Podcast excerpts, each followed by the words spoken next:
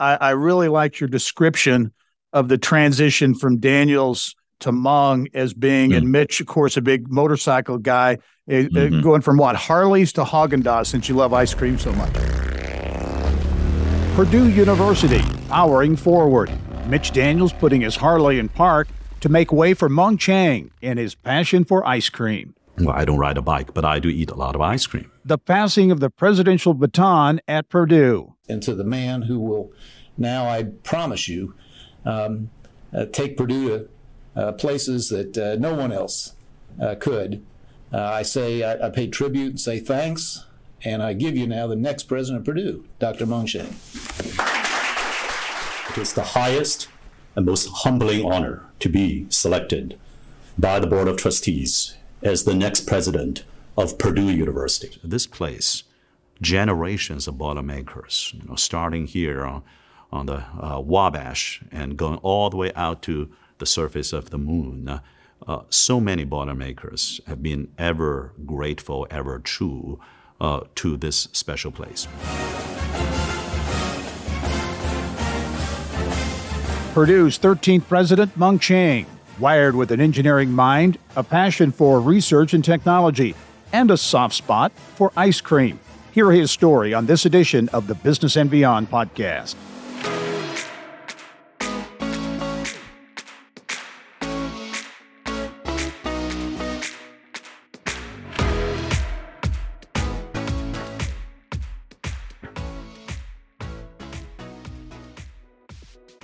Hello and welcome to the one hundred thirteenth episode of the Business and Beyond podcast presented by P N C. I'm Gary Dick.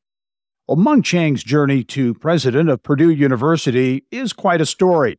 Born in China, he immigrated to the United States from Hong Kong, educated at Stanford and Princeton. But Mung's resume goes far beyond higher education. He holds twenty-five patents. He co-founded three startups and served as science and technology advisor to the U S Secretary of State.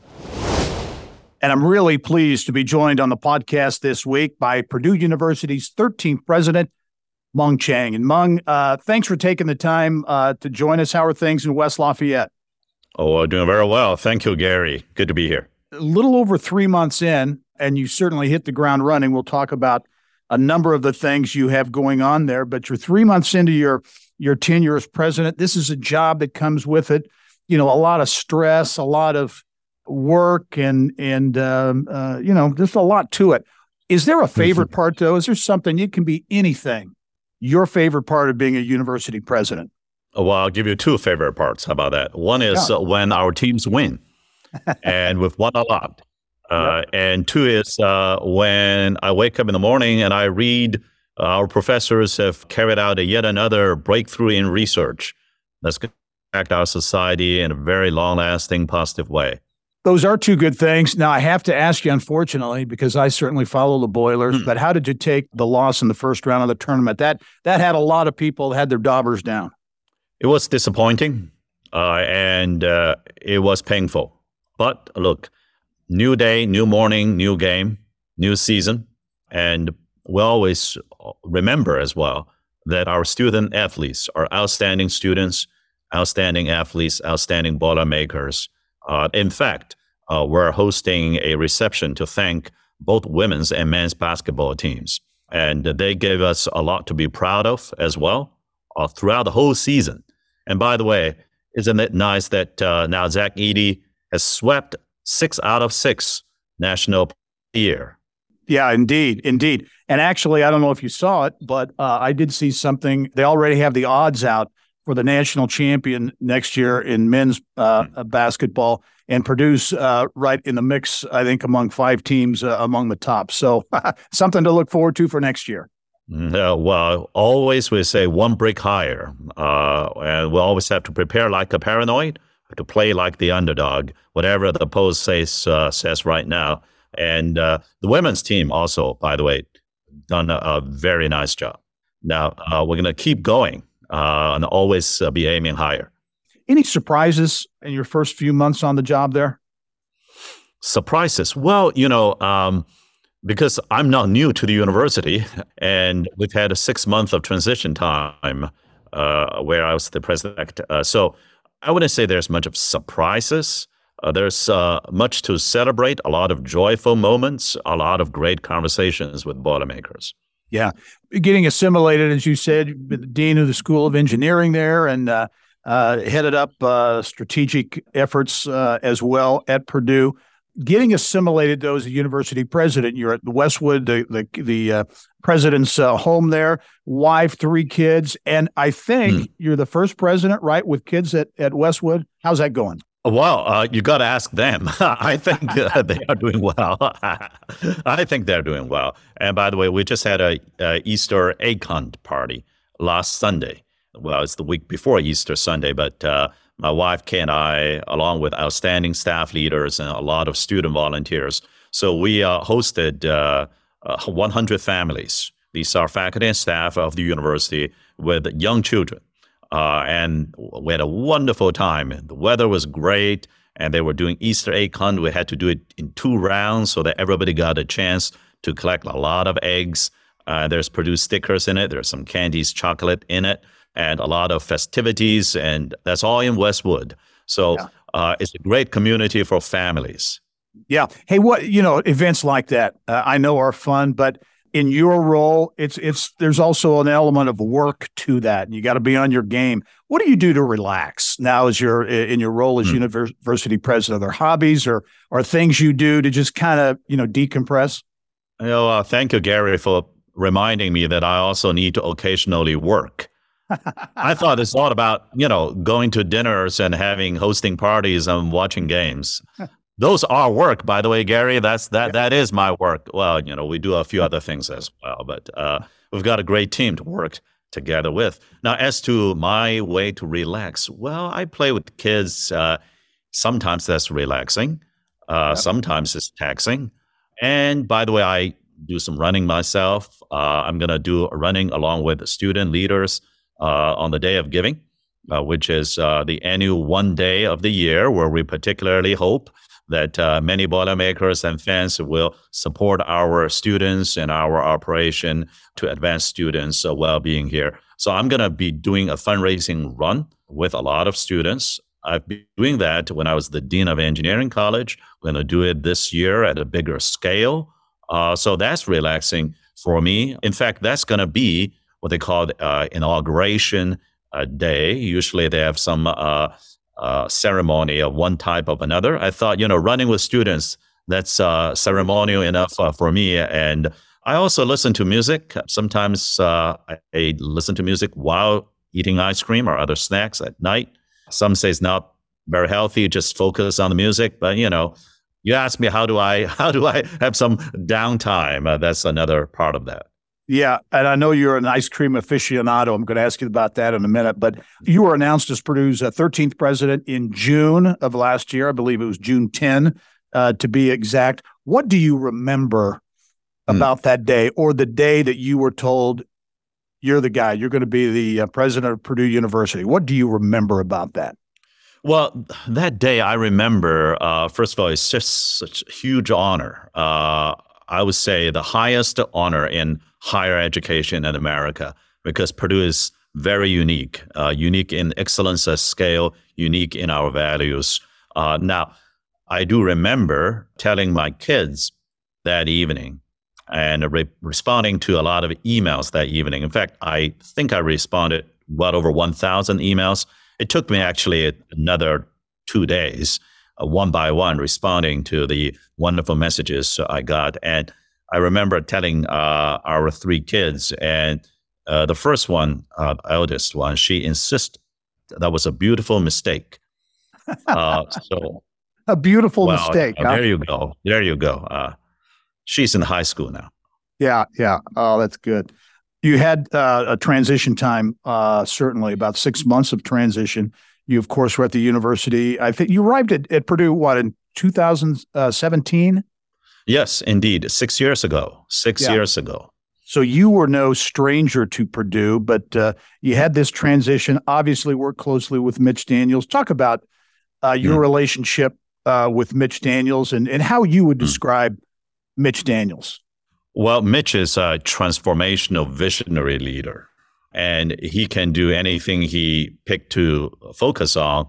uh, to one hundred percent excellence. I learned a lot from Mitch uh, throughout the past six years, in particular during the second half of last year, uh, where uh, I had the chance to very closely learn from him uh, during the transition time. And uh, Purdue is uh, very blessed to have had the uh, decade, uh, and we're uh, honoring uh, Mitch with the naming of the new School of Business as the Mitchell E. Daniels Junior School of Business. I think people started to abbreviate it as D S B, the Daniels School of Business now. It's an exciting uh, initiative for the whole university, and it's a very proper and fitting reflection uh, of one of the many uh, fundamental contributions that Mitch has given us. Yeah, I remember uh, you were nice enough to come on the show uh, right after you officially took office. And yes, I, I, first I week, your, I remember, on your T V yeah, show. Yeah, and I, I really liked your description of the transition from Daniels to Mung as being, mm-hmm. and Mitch, of course, a big motorcycle guy, mm-hmm. going from what, Harleys to Häagen-Dazs, since you love ice cream so much. Uh, that's right, from Harley-Davidson to Häagen-Dazs. Uh, it is full continuity, but... Uh, You know, there is a bit of a discontinuity because uh, I don't ride motorcycles uh, and you don't want to see me ride motorcycles. Uh, there's not enough insurance premium to pay for it on me or the or the bike. Uh, but otherwise, it's full continuity. Uh, and uh, it's been great to also just have the team here at Purdue. Uh, uh, it's always the who before the what. You know, that's what I learned serving in Washington, D C, what I learned as a startup person, co-founder and the C E O of, of companies. That's what I learned, uh, frankly, also as a professor. Uh, whether it's teaching, you need a whole team, uh, including T As, teaching assistants, or research. You need your PhD students and postdocs. It's always about the whole team uh, as well. And you know, you you want uh, you want no beautiful mistakes uh, when it comes to the who before the what. By the way, you know, the tr- any trustee uh, of the university is listening to this. Uh, unlike me, uh, you don't have to listen to my uh, eldest child, okay? Ignore that. Ignore whatever she Ignore she calls a, a beautiful mistake. Uh, it's not. Uh, oh, hey, I've got to ask you too, your, uh, so you like Häagen-Dazs. Do you have a favorite ice cream? Uh, no, actually. I frequently um, visit a lot of the local shops here in West Lafayette and Lafayette, and uh, there's some new ones open as well. And depending which shop and which brand, I have my favorite. And I usually am a lazy person. I stick to the favorite. But the favorite uh, varies from brand to brand, shop to shop, because they all sort of have their own specialties.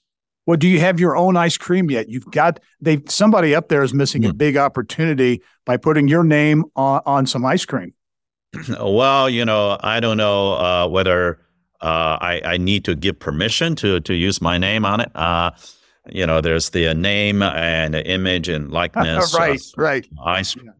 I, but I would be very honored if there is some kind of a student competition with amazing uh, uh, departments and colleges that touch upon the production of ice cream uh, yeah. and the delivery of ice cream services.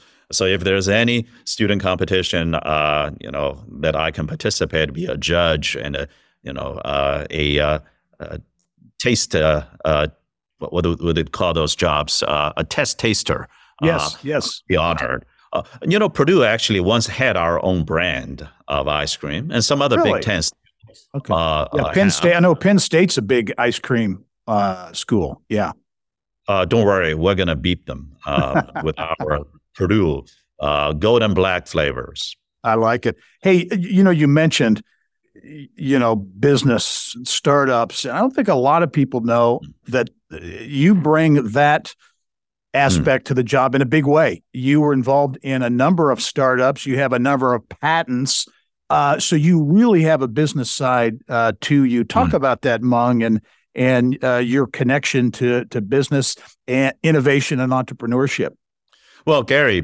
First of all, um, entrepreneurship is a big deal here at Purdue. And one of the many transformations that uh, Mitch provided us with is elevating, you know, the whole startup side, the whole patent side.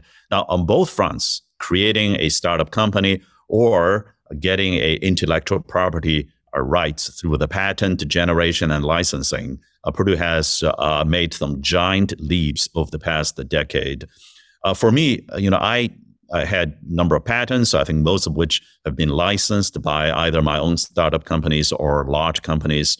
I'm a wireless network engineer, and uh, my inventions were mostly in the communication network space.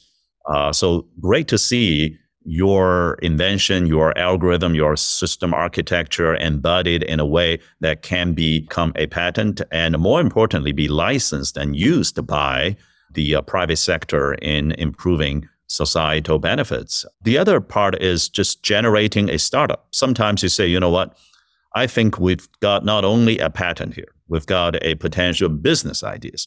However, that is a very different game there. It, it's a tough one, because you need to have a whole team. Again, the who before the what.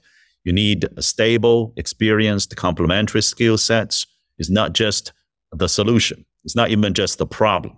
It's the ability to have the team that can pivot along the way. The PowerPoints will always be wrong. And every day as a startup, you got to be nimble, agile, got to be speedy, and try to pivot your way through. Uh, and I'm proud to say that of the three startups that I had when I was at another university, my prior employer as a faculty, I took some time off to do some startups. And the first one, I was the uh, founding C E O, along with my former students, PhD students and postdocs.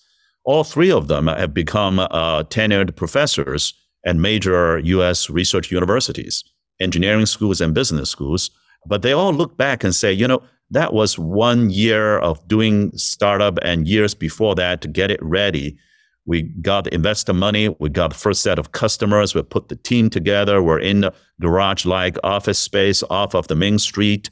Uh, we pull the trash out every day ourselves, and we were worried every day. We tried to uh, be be nimble and take the technology to users. And we look back and say, well, now that company, which is still doing well, has served sixty million people, mostly in developing countries in Latin America and South America. And uh, in that uh, market of South America, uh, there's a lot of digital divide. And our software and our design, our products help to bridge the digital divide in their four G and five G deployment uh, and impacting tens of millions of people's lives in a positive way. And uh, we said, look, it was great to do the research in our lab, the Princeton Edge Lab at that time. But isn't it cool? Isn't it nice that with all the hard work and the teamwork, we're able to actually translate that to change people's lives? Yeah. Yeah. And I know your predecessor, Mitch Daniels, I used to make a point of that, I think frequently, that research is great, but what does it really mean unless it has an application, unless it has, unless there is that commercialization aspect to it? Look, you know, uh, again, we're not saying that excellence must be in one particular form. We understand most of the time, most of the professors, most of their work are not going to all become startups. Not all of them are going to uh, impact sixty million people's lives. And however, if a portion of that gets the chance to uh, make a difference in the deployment of those fundamental breakthroughs in research, that would be nice. Now, here at Purdue, we have some outstanding faculty members who have, through either patent licensing or their own startup creation, uh, made even bigger, much bigger impact than the one I just described. And uh, it also reinforced a research excellence viewpoint. And that is, uh, when you have to touch reality of the world, then you can no longer make certain assumptions that maybe you could make in writing a research article, at least in my area. So, uh, the reality of deployment actually forced me and my students to be better fundamental researchers. Yeah.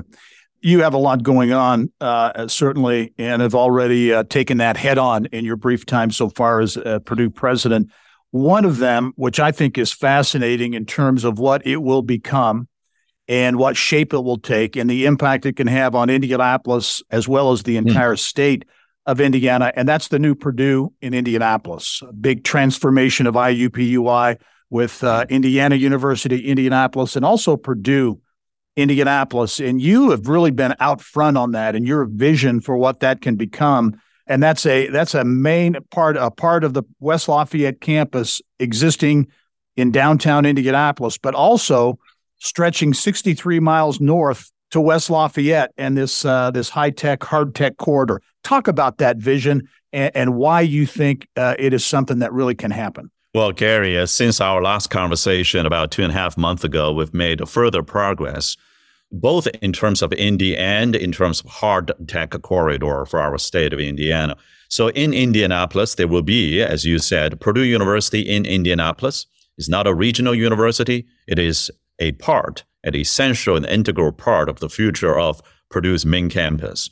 Uh, and we will be investing in and partnering with and be together, grow the technology industry in central Indiana. We'll be creating jobs and talents and knowledge, all three at the same time, at a scale with a quality and affordability second to none in the United States. And Indianapolis offers an urban campus setting that is uniquely beneficial to our future students and faculty. So very excited about that. And we're right now in early April in the middle of completing all the steps needed to make that a reality. Now, that becomes one key element.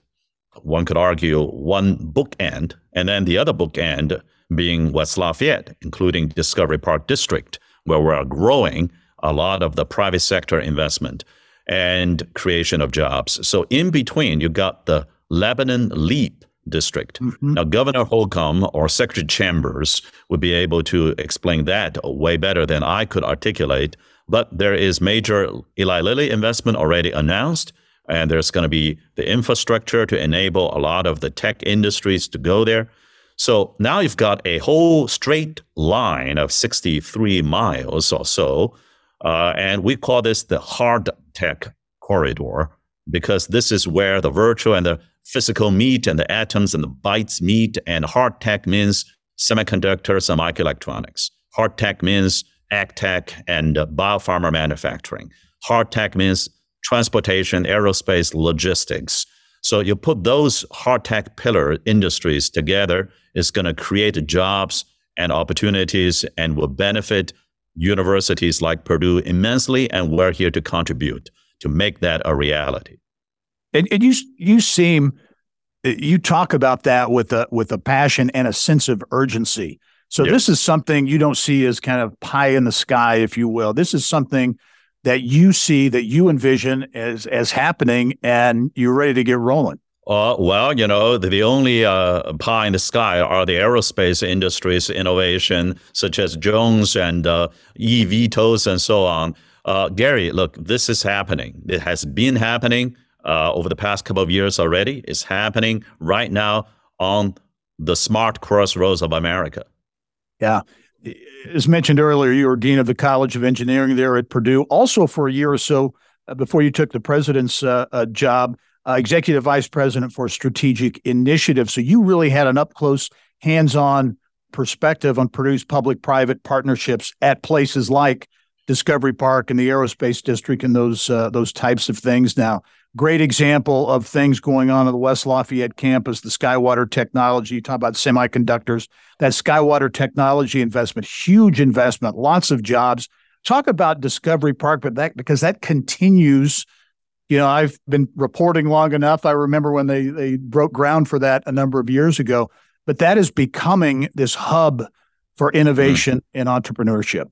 Well, absolutely. You know, we work closely with I E D C and, of course, Purdue Research Foundation and the mayors and the county commissioners. Uh, it is really a town-gown collaboration here. Discovery Park District in West Lafayette, there's a residential element where we do lab-to-life, cutting-edge solutions deployment, first in this smart city before any other places Uh, in America. Uh, for example, Ericsson Saab just announced they're going to do a five G network mm-hmm. for airport management at Purdue Airport. That's next door to the residential area. And then there is the tech park, if you will.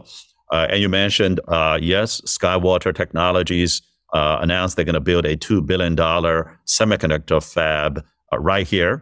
We've got Rolls-Royce doing a lot of the aerospace work here in their own investment. We've got Saab building the fuselage uh, here. We've got uh, MediaTek doing semiconductor. De- the list goes on and on. There are many others ranging from, you know, food security and ag tech to hypersonics and semiconductors. So here's the beautiful part of it, Gary. Not only this creates jobs and opportunities, You know, and Lafayette is now what number one emerging housing market in the United States. Uh, but also, it makes our professors' research more translatable. Uh, it makes our students' career trajectories even more exciting. And at the end of the day, you need to create jobs and talent at the same time. Without talents and workforce, jobs will, won't come here. But without jobs, talents will stay here. We need yeah. brain gain in our state of Indiana, and well-paid jobs with a career trajectory ready. Uh, and at the same time, we need to produce the talent that's needed. So we're doing both, and we're doing the knowledge creation, because I believe that only through innovation can we change the economic equations. That's how we go by leaps and bounds into the future. Yeah. Well, you mentioned all of the companies, the relationships that Purdue have uh, has with those companies. Uh, I know just recently uh, Caterpillar announced uh, they're putting a, an office there at Purdue to continue yesterday, that. Yes. We had a yeah. ribbon cutting yesterday. Yeah, that, that relationship. I mean, is that the future? Purdue has always had a big relationship with industry, but now physically locating on or near the campus, and that looks to only grow. So that that relationship between university, the academic side, and the business community would seem to be really a big thing going forward. Absolutely. I always say that, look, there are bigger fabs in semiconductor industry, but are they located on a university campus? So just picture this, right? You've got a student. She wakes up in the morning, turn right. You can go to take the semiconductor degrees program. It doesn't have to be a particular uh, sector. And you know, she turns right. She goes to take classes, and she turns left from her dorm. She could walk into these industry co-op internship opportunities, and then she's even more motivated to learn. And by the way, she's going to get so many outstanding job offers before even she graduates, right? And then imagine the professor when they Uh, have their uh, innovation in their labs, they can just walk down the street. It is a connected community of innovators to say, how about we collaborate and turn that fundamental research breakthrough into productivity? That's the beauty of this co-location and, if you will, uh, densification of the connected tissue among talents of all kinds.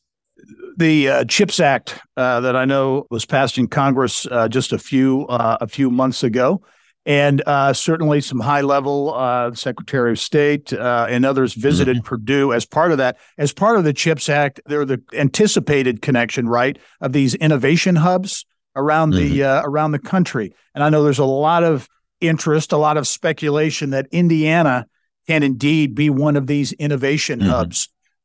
Give us your perspective well, on that.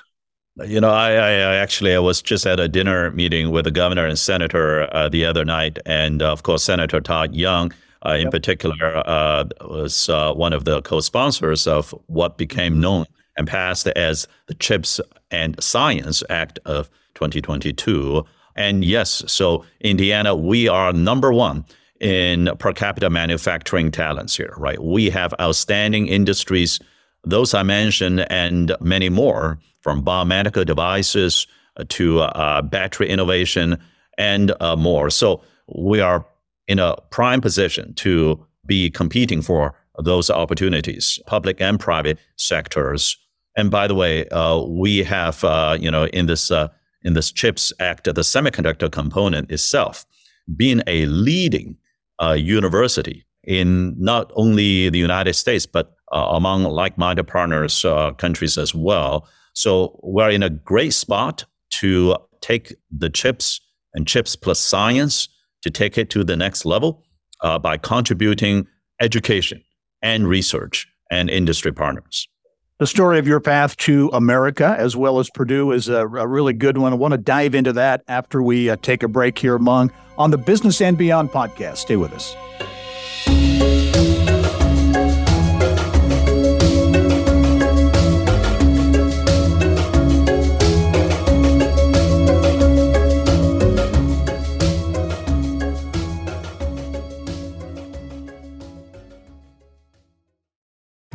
At P N C Bank, we're committed to making a difference in the lives of our customers and communities by helping them move forward financially.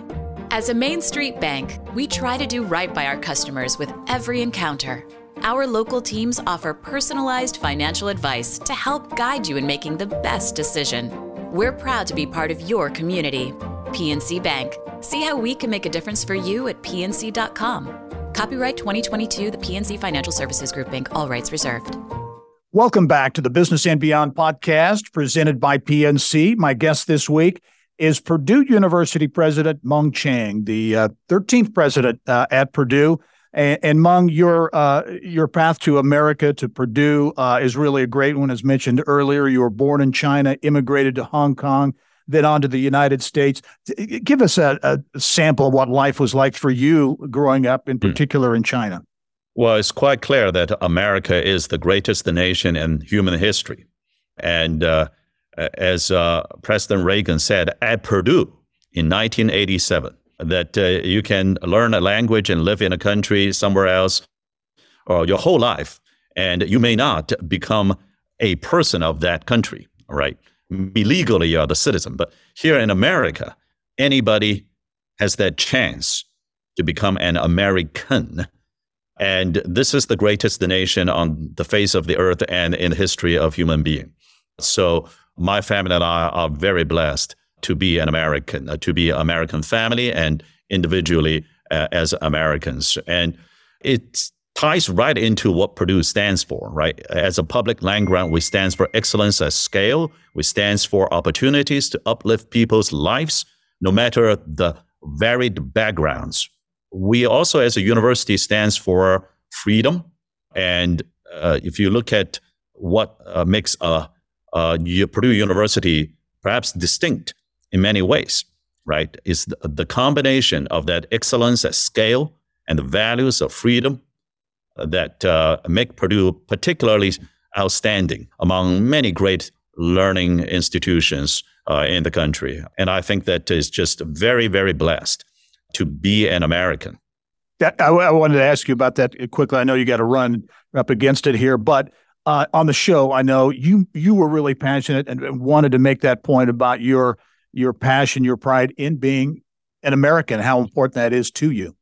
Well, it's the at the core. It's fundamental.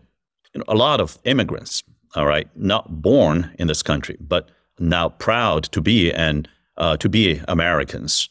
They really appreciate how special, how unique this country is. And uh, you know, we fly uh, the American flag with great pride uh, at our home. Uh, and now th- that's Westwood. Uh, and I always tell my children now, because they are born, they're born in New Jersey, the, the Jersey boys and Jersey girls, uh, uh, that, you know, never take it for granted, right? Uh, don't take it for granted. I know that I don't take it for granted, uh, the freedom uh, and uh, the prosperity, uh, the opportunity uh, that uh, this land provides. Uh, and uh, You know, never lose sight of that. And again, just proud to be a Boilermaker, proud to be an American. Well, Mung Chiang, it has been a real treat to catch up with you. I know uh, you've got to run to a meeting now, but do appreciate you taking the time. Appreciate your leadership as well, not only at Purdue, but for the state of Indiana. And as you have mentioned on this podcast and other places, a lot of potential is uh, out there to grab. And I know Purdue and uh, you will also play a big role in it. So thanks for joining us. Well, Gary, anytime. Boiler up.